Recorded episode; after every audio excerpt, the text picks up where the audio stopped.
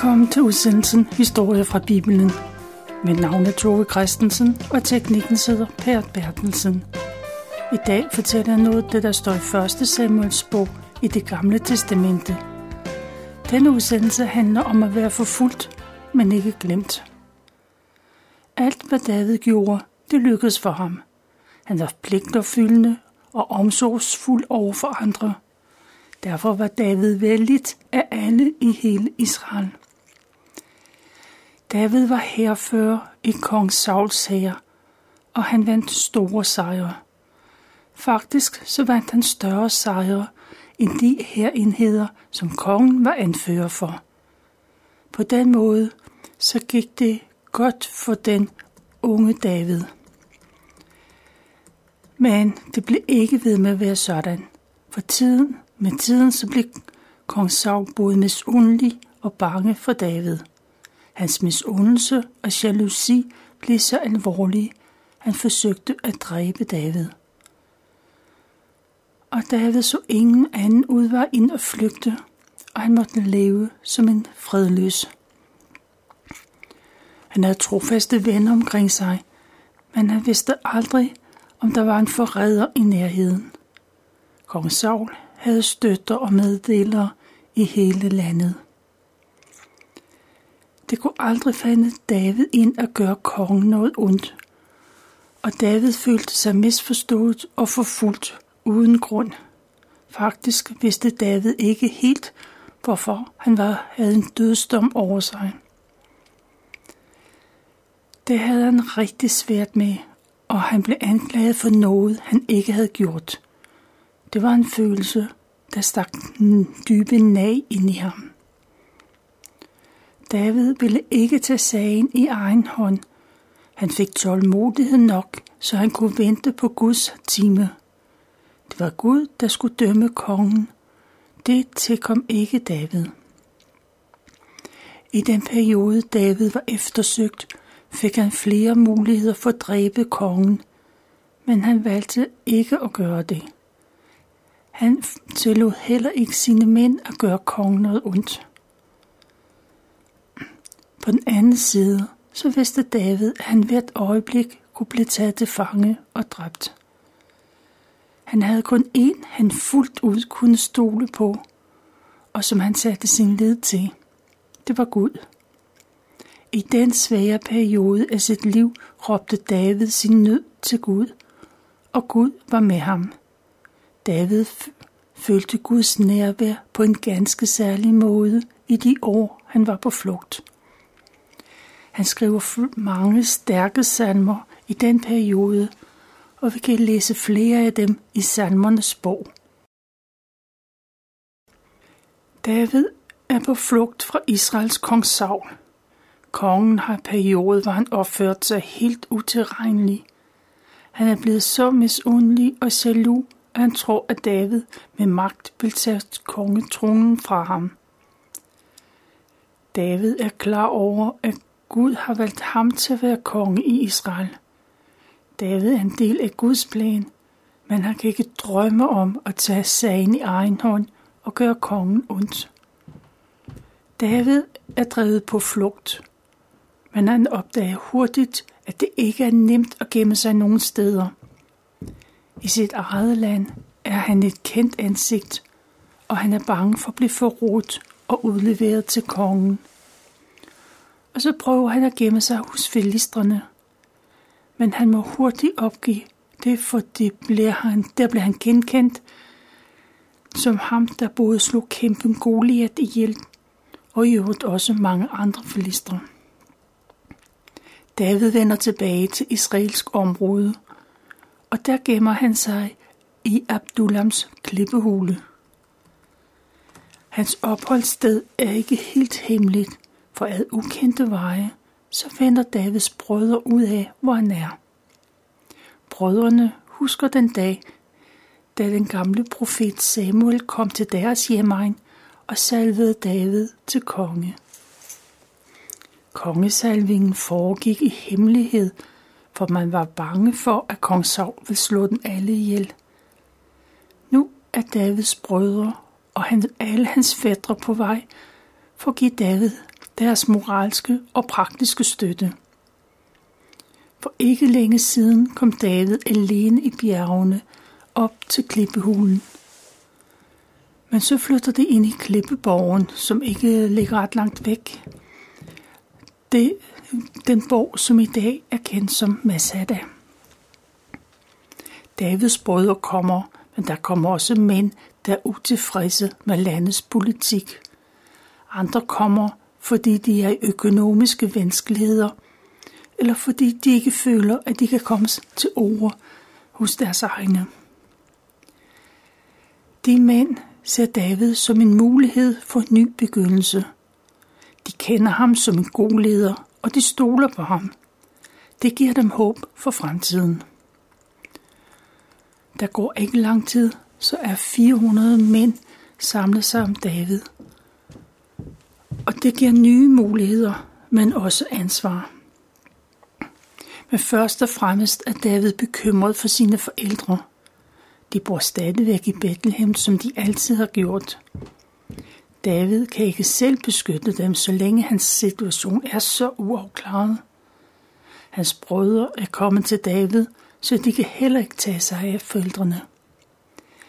Derfor går David til kongen i nabolandet Moab, Moab, Moab. Han overtaler kongen til at, at forældrene kan bo hos kongen under hans beskyttelse i Moab. Og der kan de leve i fred til indtil David får ordnet forhold igen. Forældrene er i sikkerhed, og David kan begynde at koncentrere sig om sit eget liv. Lige på det tidspunkt sender Gud en profet til David. Profeten har det budskab, at David ikke skal blive i klippehulen, eller ikke blive i klippeborgen. Han skal vende tilbage til Judas land. David og hans mænd forlader stedet og tager til Juda. Der slår det sig ned en skov, der ligger i nærheden af Bethlehem og, og Jerusalem. David, han kender godt stedet, for det er jo i hans hjemmeegn. Lidt længere mod nord er kong Saul inde i haven lige uden for sit hjem. Han sidder i skyggen, og rundt omkring ham står hans trofaste mænd. Kongen er netop fået underretning om, at David er tilbage i Judas landområde. Og så ser kongen på de af hans mænd, der kommer fra Benjamins stamme. Den stamme, som David tilhører. Kongen ved, at stammesamhørigheden er stærk. Derfor anklager han benjamitterne for, at de er i hemmelige agenter for David. Kongen tror, at David har lovet dem guld og grønne skove, når han bliver konge. At det er derfor, de ikke er lojale. Kongen anklager disse mænd for at være forrædere. Der er ikke mange, der tror, at David vil dræbe kongen eller gøre ham noget ondt. Men før de når at svare, så tager kongens overhyrde ordet. Hyrden har hele tiden stået og lyttet. Nu skynder han sig med at fortælle, at han engang vogtede for i området ved Nob. Der hørte han præsten tale med David. Da David gik, fik han Goliat svær og rejseproviant med. Så snart kong Saul hører det, sender han bud efter præsten i Nob. Han og alle de mandlige medlemmer af familien skal komme til kongen lige med det samme. Kongen begynder at anklage præsten. Hvorfor har du og David rottet jer sammen imod mig? Hvorfor gav du David rejseproviant og våben? Hvorfor rådspurgte du Gud for ham? Hvorfor har du opmuntret David til forræderi? Kong Saul er vred, og anklagerne er mange. Kongen er overbevist om, at præsten er Davids mand, og dermed er han en fjende. Præsten prøver at forklare sig. David er jo den mest loyale af alle tjenere. Han og kongens svigersøn, og så kan alle lide ham. David er tit og ofte kommet til præsten for at spørge Gud til råds. der har aldrig før været et problem. Kongen må ikke anklage hverken ham eller hans familie for noget. Ingen af dem kender noget til nogen sammensværgelse. Men kong Saul er ligeglad med, hvad præsten siger. På et sted beslutter han, at præsten og hans familie skal dø. Og kongen råber på sine livvagter. De skal henrette hele flokken af præster. Men livvagterne vil ikke udføre kongens ordre. De nægter at dræbe Guds præster. Så henvender kong Saul sig til hyrden.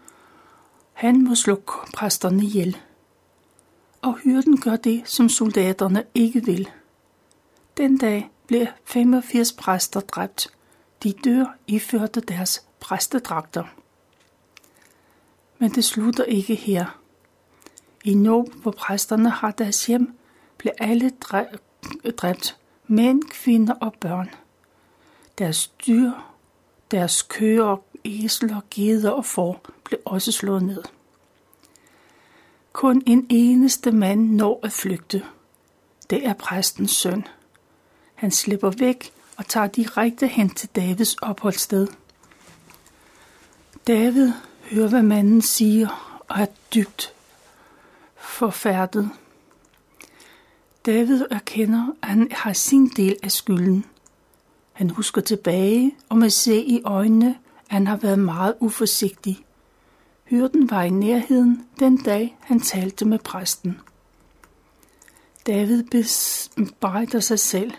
Det er hans skyld, at den tragedie er sket. Han burde have vidst, at hyrden ville sladre til kongen. David tager sig af den overlevende præst. Han bliver inviteret til at blive hos David og leve under hans beskyttelse. Og præsten vælger at blive hos David.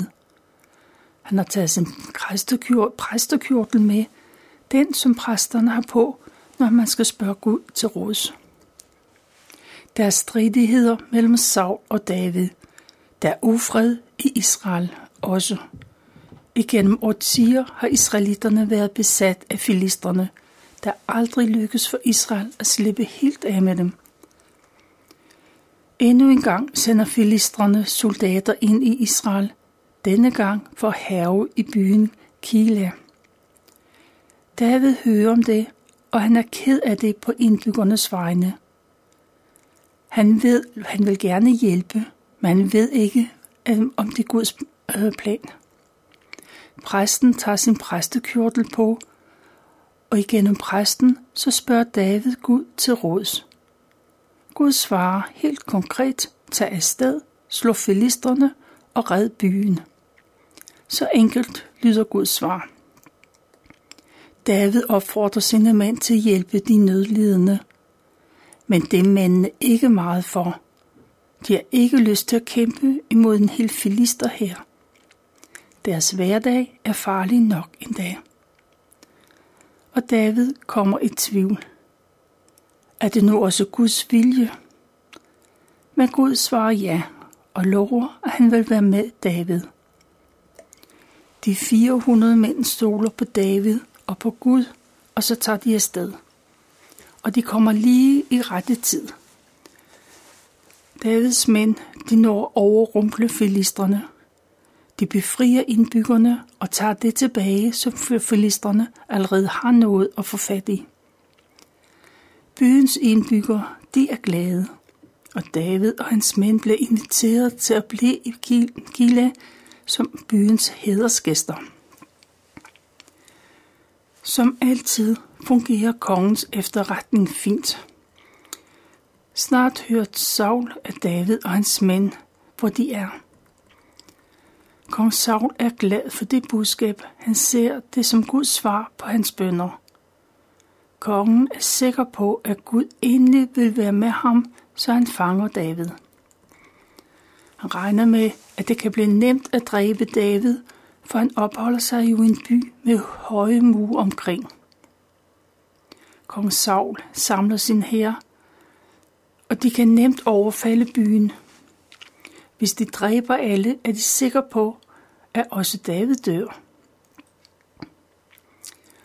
Og så kommer øh, Israels hær, og de tager afsted. David hører, at Saul er på vej. Han bliver bange, for nu er byens indbygger i livsfare på grund af ham. Den eneste mulighed byen har, det er at udlevere David til kong Saul. Endnu en gang kommer David til Gud. Han fortæller Gud, hvad han har hørt. Gud svarer, at rygterne er sande, og byens indbyggere vil hellere udlevere David til kongen, end at de selv bliver dræbt. David og hans mænd skynder sig ud af byen. Da Saul opdager, at David er væk, så opgiver han sine planer og tager hjem igen. Men Saul har ikke opgivet planerne om at fange David. David og hans mænd de forlader byen, men de flakker om. De kan ikke rigtig finde noget fast opholdssted. Men de har opbakning i befolkningen, og, og alle ved, at David og hans mænd har reddet byen Kila. Det gør, at flere slutter sig til David. Lidt efter lidt kommer der 200 mænd og slutter sig til Davids i forvejen 400 mænd. Det ender med, at David og hans flok forskanser sig i nogle bjerghuler i det øde område ved Hebron. Det er tæt ved byen Sif. De har slået sig ned i den centrale del af Israel. David er konstant bange. Han er bange for kong Saul. Uanset hvor han befinder sig, så holder han øje med, om Sauls folk er i nærheden. Han er konstant bange og utryg. En dag får David besøg. Det er hans ven Jonathan, kongens søn, der kommer. Han vil se, hvordan det står til. Og David betror sig til Jonathan og fortæller, at han er konstant på vagt. Han er bange for fremtiden. Han er bange for, hvordan det hele skal ende. Hvis kongen får fat i ham, hvordan skal det så gå med Guds plan? Jonathan opmuntrer sin ven. Han skal ikke være bange, for hans far vil aldrig finde ham. Jonathan minder David om Guds løfter og hvilken fremtid der venter dem. En dag skal David være konge over hele Israel, og Jonathan skal være hans højre hånd. Sådan bliver det. Det er alle i landet overbeviste om. Jonathan er sikker på, at kongens inderst, eh, eh, inder, at kongen inderst inde også ved det. Jonathan og David fornyer deres venskabspagt. De lover igen at hjælpe og støtte hinanden, uanset hvad de kom ud for. Efter den forsikring, så går Jonathan hjem. Folk i området ved jo godt, at David er i nærheden, og at han er eftersøgt af kongen. Men som i en fælles overenskomst, så siger man ikke noget til nogen. Men der er brødne kar overalt. Nogle mænd fra byen Sif, de går til kongen. De fortæller, at David er inde i de klippehuler, der er i området. Kom ned til os, så skal vi nok fange ham. Kom bare, når det, når det passer dig. Kongen er glad og taknemmelig, men han stoler ikke helt på, at efterretningen er præcise nok. Kong Saul har hørt, at David hele tiden flytter rundt. Mændene fra Sif får besked på at gå hjem igen. De skal spørge folk i området, og de skal kortlægge alle Davids opholdssteder – for han er en snedig fyr, der ikke er nem at narre. Når mændene helt nøjagtigt ved, hvor Davids opholdssted er, så skal de komme tilbage med en fyldig rapport. Først da vil kong Saul komme. Hvis David, hvis David stadig er i området, så skal den nok finde ham. Mændene fra Sif tager afsted og gør, som kongen har sagt og de finder ud af, hvor Davids opholdssteder er, og han stadig er i området. Kong Saul tager sted med sine mænd, og de begynder at lede efter David. David bliver klar over, at Saul er på vej. Han er bange og tager sine mænd hen til et bestemt klippe. Der har han mange, øh, der han har gode udsigtsmuligheder, og han kan forsvare sig. Saul får stedet udpeget. Han og hans talrige øh, soldater går en omvej og nærmer sig bagfra. Det lykkedes at omringe Davids mænd. Til sidst er der kun en klippe mellem Saul og David. Alle kan regne ud, at David og hans mænd snart bliver taget til fange. Saul han glæder sig over, at han har omringet David, og han snart får fat i ham. Lige på det tidspunkt, så får han en vigtig besked. Kongen skal skynde sig tilbage. Filisterne er igen ved at indtage en del af landet. Kongen må indstille sin jagt på David. Soldaterne skal forsvare landet. Det er vigtigere end hans personlige hævntogt. Hvor nødig Saul end vil, så bliver han nødt til at tage hjem og kæmpe mod filisterne. Endnu en gang har David klaret sig. Men han tør ikke blive i området. Han går mod det døde hav og gemmer sig i en af klippehulerne ved en gætti. Da David opholder sig der, så skriver han en salme. Vi kender den som salme 142 i det gamle testamente. Der står, jeg, råb, jeg råber højt til Herren, tryller ham om noget. Jeg udøser min nød for ham, betror ham mine problemer. Når jeg er modløs og opgivende, viser du mig den vej, jeg skal gå, for de har sat fælder op alle vegne. Jeg ser mig omkring til højre og venstre, men alle virker så ligeglade. Ingen vil føre mig i sikkerhed. Ingen er villig til at hjælpe. Herre, derfor råber jeg til dig. Du er min tilflugt, mit eneste håb. Lyt til min bøn, for jeg er her i stor nød. Red mig for mine forfølgere, de er stærke. Det var salme 142, og det var en oversættelse fra, øh, fra Bibelen på hverdagsdansk. er var jeg valgt at fortælle fra 1. Samuels bog, kapitel 22 og 23.